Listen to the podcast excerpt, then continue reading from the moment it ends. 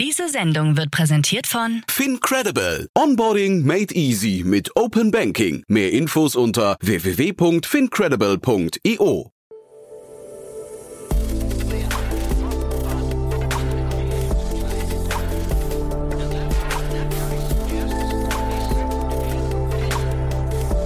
Startup Insider Daily. Nachmittagsupdate. Herzlich willkommen nochmal zurück zu Startup Insider Daily. Mein Name ist Jan Thomas und ja, wie vorhin angekündigt, wir haben zwei tolle Gäste hier im Podcast. Heute ist bei uns zu Gast Adrian Locher. Er ist der Co-Founder und CEO von Merantix. Das ist ein Venture-Studio aus Berlin, das äh, auf künstliche Intelligenz äh, spezialisiert ist. Und dort ist gerade eingestiegen die Softbank, also der weltgrößte Tech-Investor, der quasi durch die Zusammenarbeit mit Merantix sein Portfolio im Bereich künstliche Intelligenz ausbauen möchte. Ja, und das ist, äh, das ist super spannend, muss man sagen. Deswegen ist auch das Gespräch super spannend. Der zweite Gast ist Nikolai Roth. Er ist der Vorsitzende, der frisch gebackene Vorsitzende der German PropTech-Initiative. Und wir haben natürlich über das Thema PropTech gesprochen. Was ist eigentlich genau PropTech? Äh, wie groß ist der Markt? Was sind die Use Cases? Warum ist das für Investoren so spannend? Und so weiter und so fort. Also auch ein spannendes Gespräch. Von daher hört euch das mal an. Es geht auch sofort los. Jetzt kommen nur noch ganz kurz die Verbraucherhinweise. Werbung. Hi, hier ist Nina, Content Managerin bei Startup Insider. Suchst du deine nächste große berufliche Herausforderung? Dann melde dich bei uns. Wir suchen aktiv nach neuen Teammitgliedern, die Startup Insider zum führenden Informationsmedium der deutschsprachigen Startup-Szene machen wollen. Aktuell suchen wir Sales Manager, Customer Success Manager, Finanzmanager sowie Werkstudenten in den Bereichen Sales, Product und Content. Aber auch wenn keine passende Stelle dabei ist, melde dich trotzdem bei uns. Wir suchen immer nach leidenschaftlichen Menschen, die mit Startup Insider Großes bewegen wollen. Also, um mehr zu erfahren und dich zu bewerben, geh jetzt ganz einfach auf startupinsider.de/slash insider. Startup Insider Daily. Interview. Ich freue mich sehr. Adrian Locher ist hier, Co-Founder und CEO von Merantix. Hallo Adrian. Hallo Jan. Ja, toll, dass du wieder da bist. Du, ähm, wir haben ja vor, ich glaube, einem knappen Jahr haben wir mal gesprochen miteinander. Da war ich schon sehr angetan über das, was ihr vorhabt. Und jetzt scheint es so, das sieht die Softbank genauso, ne? Dankeschön. Ja, das ist in der Tat so. Wir haben auch äh, ein wenig äh, oder länger ähm, daran gearbeitet, aber durften das dann jetzt gestern bekannt geben, dass wir mit Softbank eine Partnerschaft eingehen. Ja, und da wurden jetzt, also es, äh, Überschrift war, Softbank investiert auch in euch. Ähm, Zahlen habe ich keine gelesen. Ich weiß nicht, darfst du über Zahlen sprechen? Ich darf in der Tat nicht über Zahlen sprechen, aber ja, Softbank investiert über den äh, Vision Fund 2 auch in unseren Merantix Venture Studio Fund. Und dann, das ist dann quasi eine strategische Partnerschaft auch. Vielleicht muss uns da mal durchführen. Was ist denn der, der Hintergedanke und die Motivation von Softbank dabei? Genau, also zunächst mal, ähm, glaube ich, was ganz spannend ist, Softbank und unsere, unsere Vision zu KI und das ist die wichtigste Technologie äh, des 21. Jahrhunderts ist, die deckt sich ja ziemlich stark. Und wie auch wir ist Softbank davon überzeugt, dass es eben bei der Forschung startet, aber dann vor allem auch eben in die Umsetzung, ins Investieren und ins Produkte schaffen, die im richtigen Leben auch eine Rolle spielen geht. Und da haben wir uns natürlich auch ähm, sehr schnell gefunden, eben auch gemeinsam Ökosysteme zu entwickeln, gemeinsam Forschung zu betreiben, unsere Portfoliounternehmen auch zu verknüpfen und sicherlich auch äh, Konferenzen und Events ähm, zu veranstalten. Und das heißt, ähm, Softbank hat jetzt auch quasi eine Mitsprache bei euch, wenn du sagst, eure Portfoliounternehmen ähm, zu entwickeln, in welche Richtung ihr euch weiterentwickelt? Softbank ist ein Investor wie andere Investoren in unseren Fonds auch. Wir haben ja auch Trusted Insight dabei. Wir haben ähm, die Robert Wood Johnson Foundation als institutionelle Investoren dabei, ebenso wie Kellogg. Und ähm, Softbank spielt natürlich auch eine wichtige Rolle, wenn es darum geht, in welche Richtung wir uns entwickeln. Aber schlussendlich die Investmententscheidungen, die liegen bei uns und unserem Board. Mhm. Vielleicht müssen wir noch mal einen Schritt zurückgehen für die Hörerinnen und Hörer, die euren, die den ersten Podcast mit dir nicht gehört haben. Vielleicht, dass du uns noch mal ganz kurz durch dieses ganze Merantix-Universum ähm, durchführst, weil ihr macht ja relativ viel. Ja, sehr gerne. In der Tat, wir sind ein Venture Studio. Das ist eine Art von Inkubator. Wir haben einen Drei-Schritt-Prozess, wie wir Unternehmen aufbauen. Äh, wir haben zurzeit sieben Unternehmen, die wir gebaut haben, sind jetzt aktuell so dabei, pro Jahr fünf neue zu bauen. Ähm, wir haben insgesamt einen sehr strukturierten Ansatz, wie wir die richtigen Leute mit den richtigen Ideen zusammenbringen. diese dann im Markt testen und darauf basierend Unternehmen entwickeln, aufbauen und eben mit unserem Fonds dann auch in diese investieren.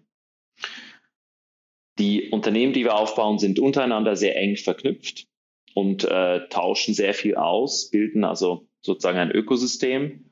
Und im April diesen Jahres haben wir dieses Ökosystem auch noch etwas erweitert, indem wir den Campus eröffnet haben. Das ist ein Platz hier im Herzen von Berlin, in Mitte mit über 5000 Quadratmetern, auf dem zurzeit 47 KI-Teams an ähm, Projekten arbeiten. Mhm. Und wenn du sagst, die tauschen sich aus, ähm, vielleicht kannst du uns noch mal ein bisschen durchführen, wie ist denn, also du sagst ja, KI ist eine wichtige oder eine der wichtigsten Technologien fürs nächste Jahrhundert oder für dieses Jahrhundert.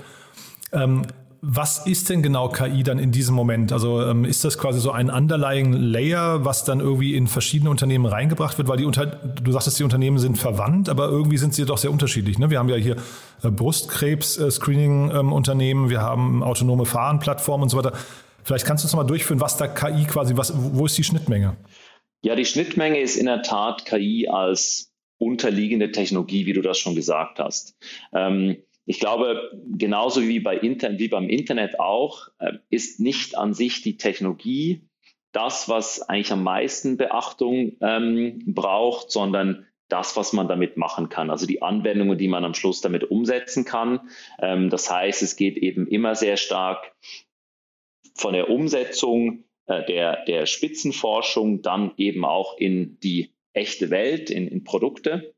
Und wir verknüpfen die Unternehmen sowohl natürlich auch schon im Forschungsstadium als eben dann auch in diesem Kommerzialisierungsteil, der, um ehrlich zu sein, meist noch schwieriger ist als ähm, die Forschung an sich.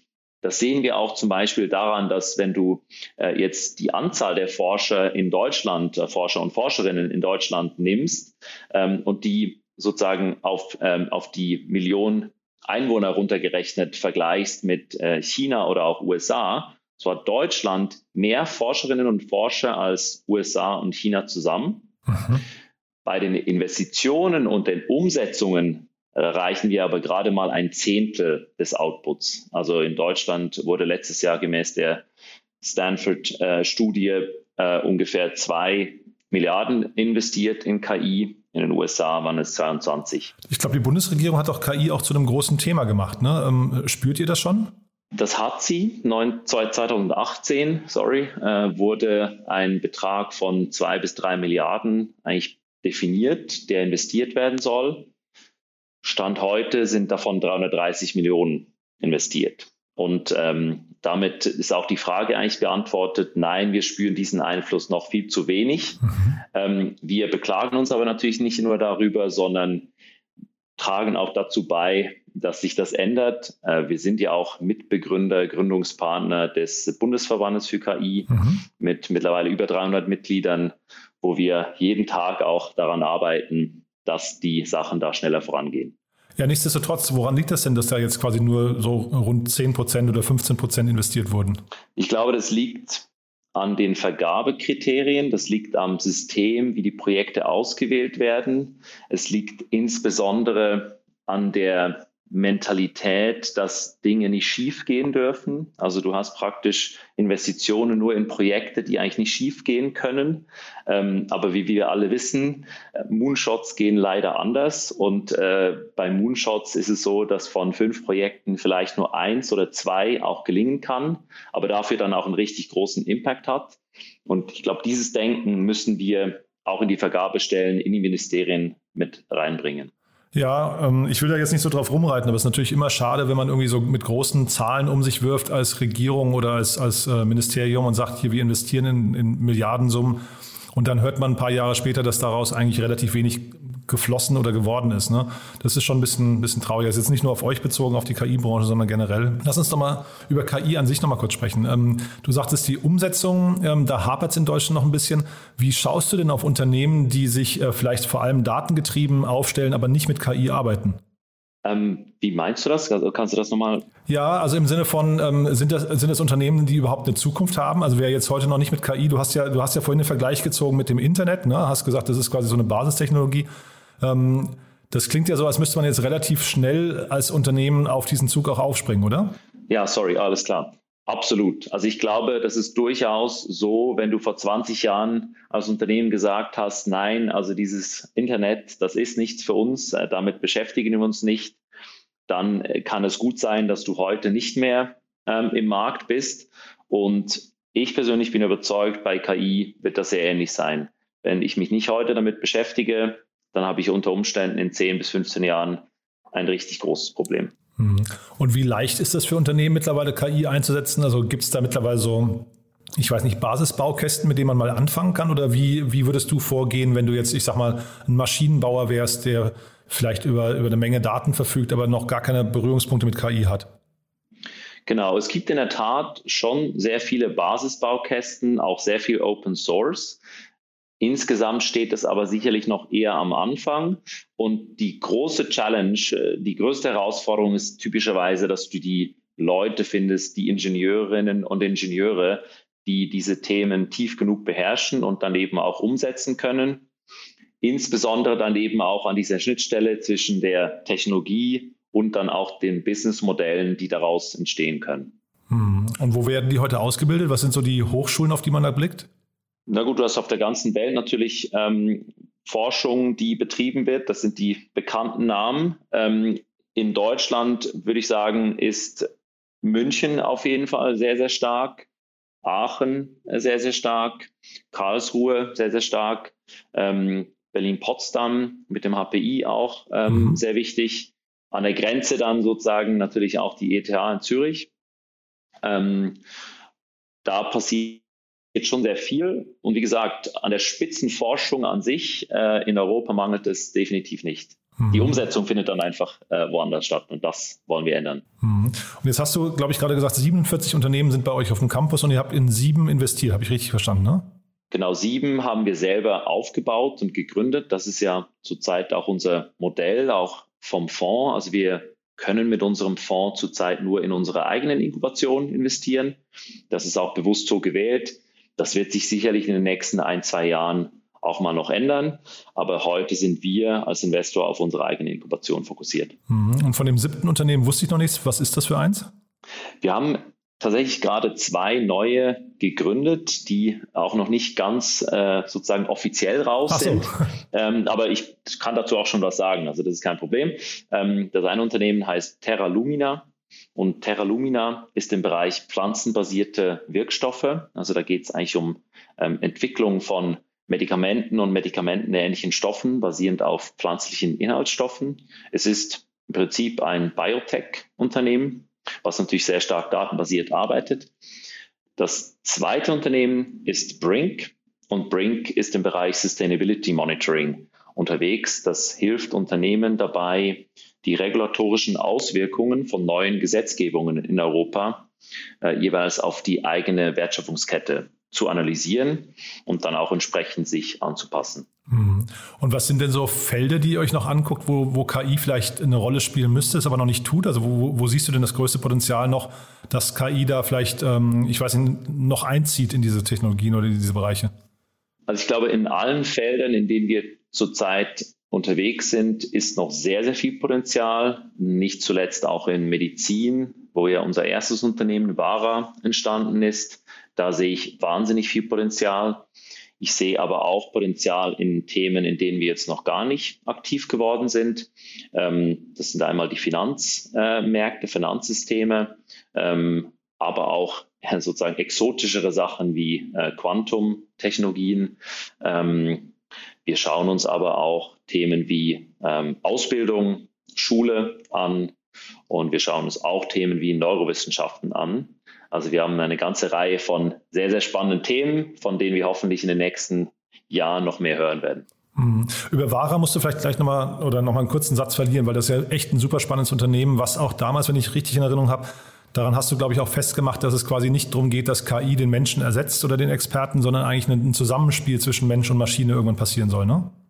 Ja, ganz genau. Vara ist ein Unternehmen im Bereich medizinische Bildgebung. Da geht es also um die Diagnose. Es geht um die Früherkennung von Brustkrebs. Und das System dort unterstützt den Arzt im Prinzip, indem es heute 50 Prozent aller ähm, Fälle, die diagnostiziert werden sollen, bereits komplett automatisiert. Das heißt, von der Bildbetrachtung bis zum Schreiben des Berichts alles übernimmt und das eben jeweils in den Fällen, in denen das System sich sehr sicher ist, dass es die Diagnose erstellen kann und in allen anderen Fällen wird praktisch der Case zu einem Arzt weitergeleitet, der sich dann die äh, Bilder anschaut und manuell eine Diagnose macht. Mhm. Wir hatten gerade im Newsletter hatten wir eine, eine Top-Story, ähm, da ging es um äh, Röntgenbilder und da, dass KI in der Lage ist, die ethnische Herkunft von Menschen zu erkennen anhand von Röntgenbildern.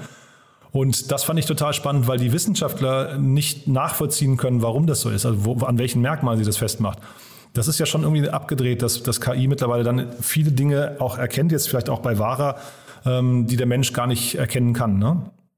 Ja, genau. Das ist natürlich auch das Spannende eigentlich an KI dass sie eben dann genau dort sehr überlegen wird, wo es um Zusammenhänge geht, die wir als Menschen auch trotz unserem wahnsinnig äh, tollen äh, Gehirn nicht mehr nachvollziehen können, weil es eben zu viele Dimensionen sind, die da zusammenspielen und eine Komplexität erreicht, äh, die eben, wir nennen das nicht linear ist und damit für uns nicht mehr wirklich nachvollziehbar. Und genau dort sieht man natürlich dann eben, wie solche Systeme überlegen sind und ähm, ich finde, das ist auch gut so. Mhm. Aber es ist natürlich ein total spannender Punkt, den können wir jetzt wahrscheinlich nicht, nicht äh, zu sehr ausweiten, aber das Thema Vertrauen in die Entscheidung von KI oder in die Analysen von KI wird ja wahrscheinlich auch nochmal ein sehr wichtiger Punkt irgendwann. Ne? Wir reden ja über autonomes Fahren zum Beispiel auf der einen Seite, aber jetzt eben auch bei Vara, wenn, wenn nicht klar ist, wie die Maschine zu, dem, zu der Erkenntnis kommt, ist es ja total schwer, dieses Vertrauen aufzubauen, ob sie recht hat oder nicht. Ne?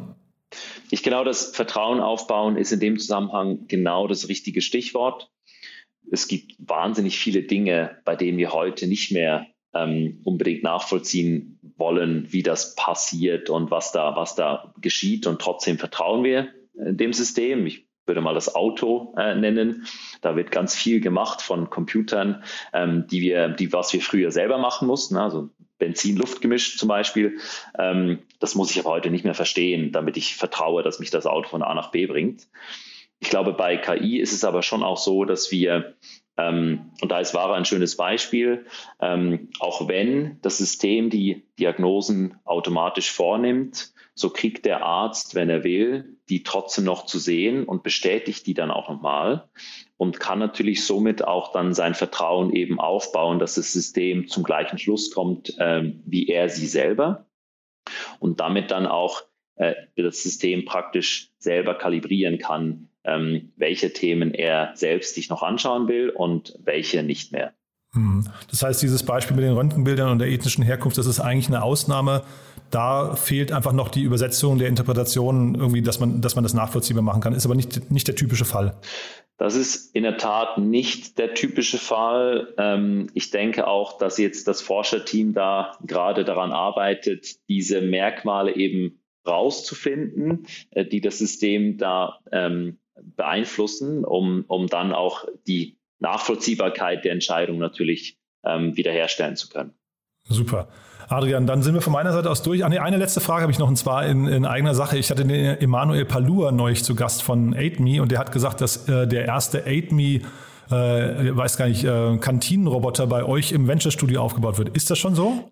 Wir warten da ganz gespannt drauf. Okay. Wir freuen uns, wir freuen uns total darauf. Wir werden ab und zu mal vom Team schon bekocht, die dann sozusagen die Menüs schon ausprobieren, äh, die man dann bei uns im Roboter auch essen kann. Mhm. Aber der Roboter steht noch nicht. Äh, wir warten darauf. Super. Okay, dann danke auch für den Insight. Adrian, es war hochgradig spannend. Ähm, ich freue mich auf Updates auch von eurer äh, Partnerschaft, über die wir gerade gesprochen haben mit der Softbank. Und ja, erstmal alles Gute. Ihr seid auf einem echt guten Kurs, finde ich. Herzlichen Dank. Alles Gute, Jan. Startup Insider Daily. Interview. Ich freue mich, Nikolai Roth ist hier, der neue Vorsitzende der German PropTech-Initiative. Hallo Nikolai. Hallo Jan, moin moin. Toll, dass du da bist. Ähm, deinen Vorgänger ähm, Alexander Urbach-Uttermühl, da muss ich mit dem Namen ein bisschen aufpassen, weil er nicht ganz so leicht ist, der war ja auch schon mal hier im Podcast. Das heißt, wir, wir waren schon mal so ein bisschen drin in dem Thema von eurem, äh, von eurem Verein. Aber vielleicht kannst du uns mal äh, kurz durchführen. Was macht ihr denn genau? Ja, also ähm, ich bin jetzt äh, Vorstandsvorsitzender der German PropTech-Initiative.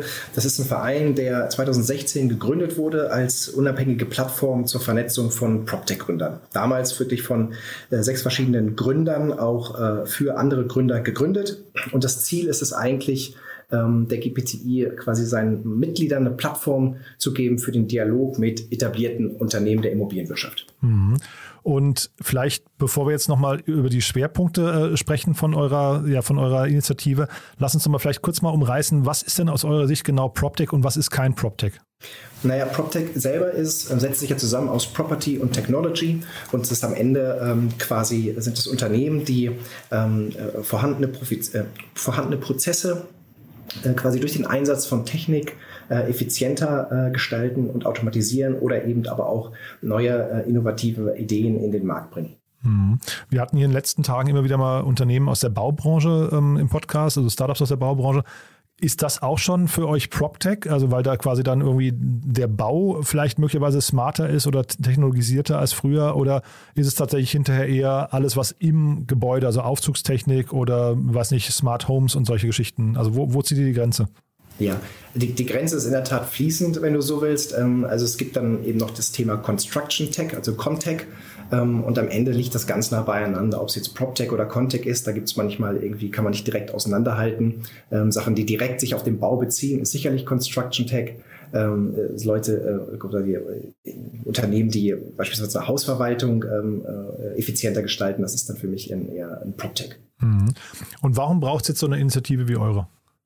Naja, äh, zum einen ist es so, dass ähm, diese ganzen PropTechs ja, ähm, dahinter stehen dann ja auch immer Unternehmer und äh, wir selber stehen quasi in der Regel alle vor den gleichen Herausforderungen. Ähm, das ist sowohl einmal, was den Unternehmensaufbau und die Skalierung angeht, zum anderen aber auch, ähm, wenn es darum geht, ähm, quasi mit den etablierten Geschäft zu machen. Man muss sich ja vorstellen, dass eigentlich 95 Prozent aller PropTechs da draußen B2B-orientierte Geschäftsmodelle verfolgen. Das heißt, die brauchen irgendwie diesen Schulterschluss mit, der, mit, den, mit den großen Playern, mhm. für die sie eben eine Dienstleistung anbieten. Und nur der kleinste Teil ist eigentlich wirklich B2C-orientiert. Das heißt, verfolgt irgendwie ein Geschäftsmodell, wo sie direkt an den Endkunden herangehen und eigentlich so eine Partnerschaft mit Großen gar nicht brauchen. Mhm. Und diese, wenn du jetzt sagst, die Partnerschaften oder die, Kunden, die Kundenbeziehung mit, ähm, mit anderen Unternehmen ist so wichtig. Was sind denn so die Learnings da oder die Beobachtungen, die ihr habt? Was macht das denn so kompliziert? Naja, zum einen ist es einfach so, ähm, das liegt, glaube ich, schon in dem, in dem Wort der Immobilie selber. Sie ist halt immobil, das heißt, es ist grundsätzlich sehr träge. Ähm, und ich glaube, jedes Unternehmen, was sich quasi im PropTech-Bereich äh, aufhält, hatte gedacht, dass äh, sozusagen sie ihre, sie ihre Geschäftsmodelle quasi schneller ähm, an den Markt und, und skalieren können. Ähm, die größte Herausforderung ist schlicht und ergreifend die, dass ähm, in vielen Unternehmen einfach so weitergemacht wird wie bisher, weil es eben so gemacht wird wie bisher. Und dort eben Aufklärungsarbeit zu leisten, dort quasi so MVPs, quasi so eine Art Pilotprojekt äh, herzustellen mit den großen Playern. Das ist halt sehr aufwendig und, und auch zeitintensiv und dauert einfach sehr, sehr lange. Ähm, das hat sich jetzt über die letzten Jahre schon ein bisschen gewandelt, aber Stand heute ist es halt immer noch eine Herausforderung für viele. Und auch wenn ich äh, beispielsweise auf einer Veranstaltung mal die Umfrage ähm, stelle, wer denn, äh, wenn ich quasi Veranstaltungen begleite ähm, mit, mit etablierten Playern und frage, wer hat denn alles heute schon mal Kontakt mit PropTechs gehabt oder innerhalb der letzten sieben Tage, dann ist die äh, die Ratio da irgendwie relativ ernüchternd. Ne? Also die wenigsten hatten da quasi schon Kontakt zu irgendwelchen jungen Unternehmen. Dabei sind es die, die in der Regel quasi ja auch den Kontakt aktiv suchen. Mhm. Und äh, ja, nicht nur suchen und wahrscheinlich sogar auch Innovationen mitbringen, die eigentlich für die Etablierten total wichtig wären, oder? Absolut, absolut. Also ich glaube, der Großteil der, der Unternehmen hat sicherlich ähm, ein Geschäftsmodell, was, äh, was wirklich auch einen großen Vorteil für den einen oder anderen Player bringt. Ähm, deswegen macht es durchaus Sinn, sich äh, vielleicht das ein oder andere PropTech als etablierter sich mal anzuschauen und vielleicht einfach mal einen Pilot zu machen. Das müssen ja nicht immer gleich, äh, muss ja nicht gleich der ganze Bestand sein beispielsweise, den man darüber abwickelt, sondern vielleicht keine Ahnung, 100 oder, oder 200 Einheiten mal, um, um, zu sehen, was es eben wirklich für Vorteile bringt. Mhm. Und jetzt habt ihr euch äh, quasi im Zuge des Führungswechsels, habt ihr euch auch ähm, ja, ich weiß nicht, ein bisschen neu orientiert, neu aufgestellt oder organisiert und habt äh, insgesamt sechs Schwerpunktgebiete, habe ich gesehen, ähm, definiert oder Fokusgebiete. Kannst du es da nochmal kurz durchführen? Ja, kann ich gerne machen. Also grundsätzlich ist zu sagen, dass, dass das letzte Jahr für uns alle halt sehr herausfordernd war und, war und wir eigentlich viele Themen, äh, die wir vorhatten umzusetzen, so nicht umsetzen konnten. Das wollen wir jetzt quasi mit doppelter Geschwindigkeit äh, nachholen und haben dadurch äh, dafür ja auch Jakob Schulz ähm, als Executive Advisor quasi wieder reingeholt in die GPTI der uns wirklich auch äh, operativ unterstützt und eben auch umsetzt.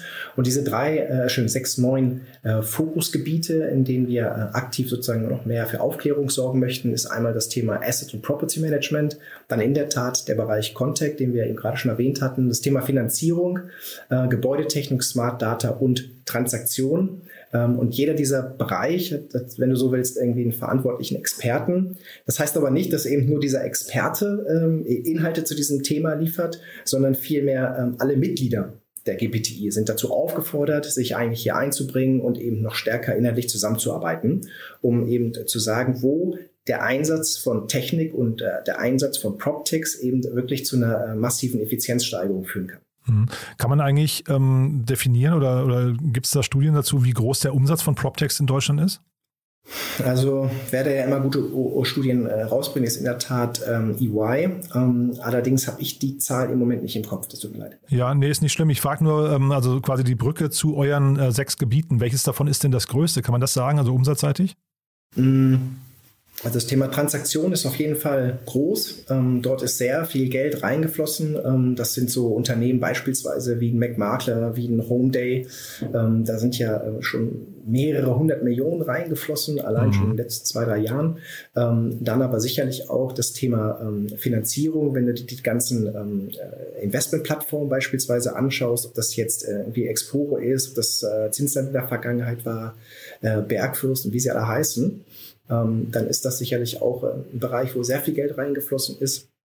Asset und Property Management aber genauso. Also man kann es nicht, nicht direkt äh, sozusagen sagen, da ist mega viel Geld reingeflossen. Mhm. Ja gut, das ist jetzt das Geld reingeflossen, aber ich hätte jetzt gesagt, dass vielleicht auch umsatzseitig, dass man das irgendwie mal definieren kann, dass man sagt, äh, der transaktionale Bereich zum Beispiel ist der größte oder so. Aber es ist wahrscheinlich relativ schwierig, das zu definieren, ne? Ist es, weil auch viele dieser Unternehmen natürlich äh, irgendwie in keinster Weise ihre Zahlen rausgeben. Ähm, deswegen ist es schwer, äh, quasi äh, sozusagen abzuschätzen. Das könnte mhm. man mal tun, das ist gut, das würde ich auf jeden Fall mal mitnehmen. Aber Stand heute kann ich da keine Aussage zu treffen. Und du hast eben die Personalie Jakob Schulz, hast du, glaube ich, gesagt, ne, erwähnt. Ja. Und zwar so mhm. selbstverständlich, als müsste man den kennen. ist das so, ja? Ja, ähm, naja, Jakob Schulz ähm, hatte quasi im Rahmen ähm, seiner Tätigkeit bei Blackprint, Blackprint Booster, was ja zu Blackprint Partners gehörte, wo ja Alex, was ja auch Alexander äh, Ubach-Uttermühlen aufgebaut hat. Ähm, dort war er quasi schon, ähm, als er dort bei Blackprint Booster äh, aktiv war, hat er schon die ganze Zeit die GPTI wirklich operativ mit unterstützt. Mhm. Und dann hat er dort aufgehört und hat quasi anderthalb äh, Jahre quasi was anderes gemacht und jetzt konnten wir ihn äh, quasi zurückgewinnen ah, ja. für diese operative Tätigkeit. Also jeder innerhalb der GPTI als Mitglied, der kennt sicherlich Jakob noch und alle neuen lernen wir jetzt ja sowieso kennen. Also ein echter Szenestar. Ähm, ja, dann vielleicht nochmal als letzte Frage, wer soll sich denn bei euch melden oder für wen seid ihr denn attraktiv? Ich habe gesehen, 65 Unternehmen werden von euch vertreten oder sind bei euch ähm, im, im Verein äh, organisiert. Werden das noch mehr? Also ist das, was ist das für eine Abdeckung und wer soll sich vielleicht noch melden? Ja, also ähm, in der Regel sind es jetzt sozusagen äh, sogar schon über 70. Ähm, jetzt kommen trudeln jeden Tag quasi neue Anmeldungen rein. Ah. Äh, liegt einfach daran, da, dadurch, dass wir es sozusagen nicht so präsent waren innerhalb der letzten äh, Monate äh, während der Pandemie. Ähm, und äh, Interessant ist es, glaube ich, für jedes ähm, PropTech, was einmal A, neu auf dem Markt ist, um eben Kontakt zu anderen ähm, quasi ähm, sozusagen Mitstreitern zu finden ähm, und sich zu organisieren. Das ist, glaube ich, sehr sinnvoll, aber auch für etablierte Player ähm, ist es total spannend, eben ähm, äh, sozusagen auch äh, quasi direkt mitzunehmen, äh, die, die äh, Zusammenarbeit mit den etablierten oder vielmehr die Veranstaltung die wir ja auch ausrufen jetzt äh, als Hybride oder eben auch als physische äh, Veranstaltung hoffentlich demnächst wieder, ähm, dass man dort entsprechend in Kontakt kommt. Mhm. Du hast die Veranstaltung jetzt schon ein paar Mal erwähnt. Gibt es da eine, wo du den besonderen Fokus nochmal oder das Augenmerk drauf lenken möchtest? Mhm. Also was wir einmal äh, intern haben äh, unter allen Mitgliedern ist sicherlich ähm, unsere Unternehmer-Calls. Ähm, die finden jetzt zukünftig, werden die alle zwei Monate stattfinden. Ähm, das ist dann wirklich, dass man sich über Zoom einwählt äh, und, und so einen Lunchbreak macht. Das war jetzt äh, vorgestern beispielsweise von 13 bis 14 Uhr. Und da wurden halt zwei Themen beispielsweise besprochen. Einmal ähm, ähm, wie, wie geht es jetzt quasi im New Normal weiter ähm, mit dem Stichwort Homeoffice? Ne? Bleibt es oder gehen alle wieder zurück ins Büro? Wie handhabt es das eine Unternehmen, das andere Unternehmen? Äh, und das andere Thema war, ähm, wie quasi die Vertriebsaktivitäten während der Pandemie waren. Wer hat Vor- und Nachteile daraus gezogen? Mhm. Ähm, also ein offener Austausch, das sind äh, tolle Sachen, die sozusagen intern innerhalb der Mitgliedschaft äh, sozusagen stattfinden. Und was für Veranstaltungen wir nach außen hin planen, ist, ähm, Sicherlich ähm, gab es früher sogenannte Meetups, die werden wir wieder ins Leben rufen, ähm, wo einfach äh, man ein, ist kostenfrei, geht man lose hin, es gibt immer einen Host, der stellt eben ein bisschen, Pizza hin, gibt ein paar Drinks aus und am Ende ähm, ist es eben offen für alle. Das äh, gibt immer einen sehr, sehr guten Austausch. Und was wir planen, sind so ähm, Fireside-Chats, wo wir ähm, die Möglichkeit haben, immer einen äh, wirklich ähm, hochkarätigen Player aus der, ähm, aus der, aus der ähm, sagen wir, von den, von den traditionellen äh, sozusagen zu überzeugen, dass er sich einmal, ähm, dass er uns die Möglichkeit gibt und unseren Mitgliedern die Möglichkeit geben, äh, gibt, quasi mal so, in so einen intimen Austausch zu gehen. Und ähm, das sind so eins der spannendsten Formate. Super. Du, dann, also von meiner Seite sind wir durch. Haben wir aus deiner Sicht noch was Wichtiges vergessen? Ähm, eine Sache gibt es noch, das ist die Partnerschaft, die wir mit dem äh, Zentralen Immobilienausschuss, mit dem ZIA ähm, jetzt ein, eingegangen sind oder Aha. vielmehr noch mehr vertiefen möchten.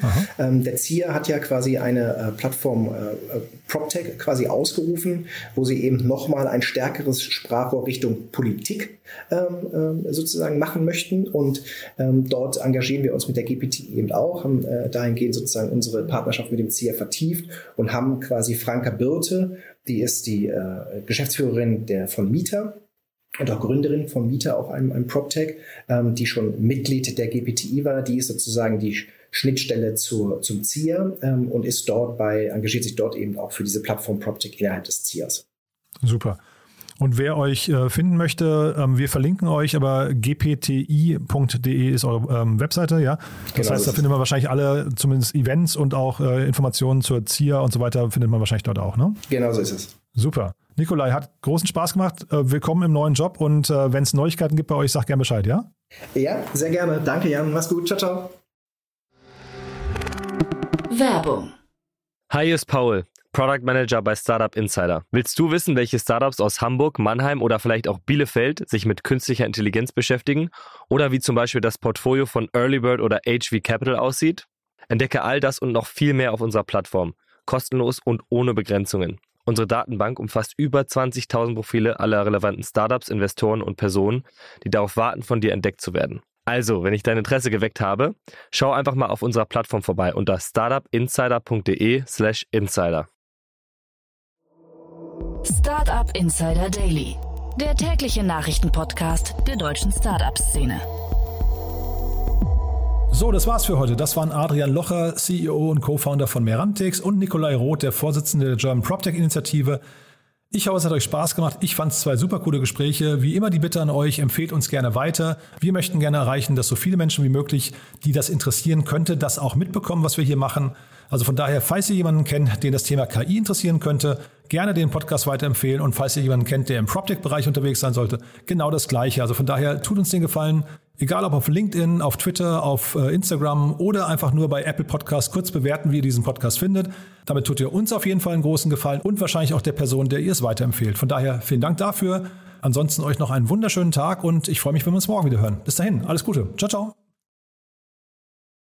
Diese Sendung wurde präsentiert von Fincredible. Onboarding made easy mit Open Banking. Mehr Infos unter www.fincredible.io.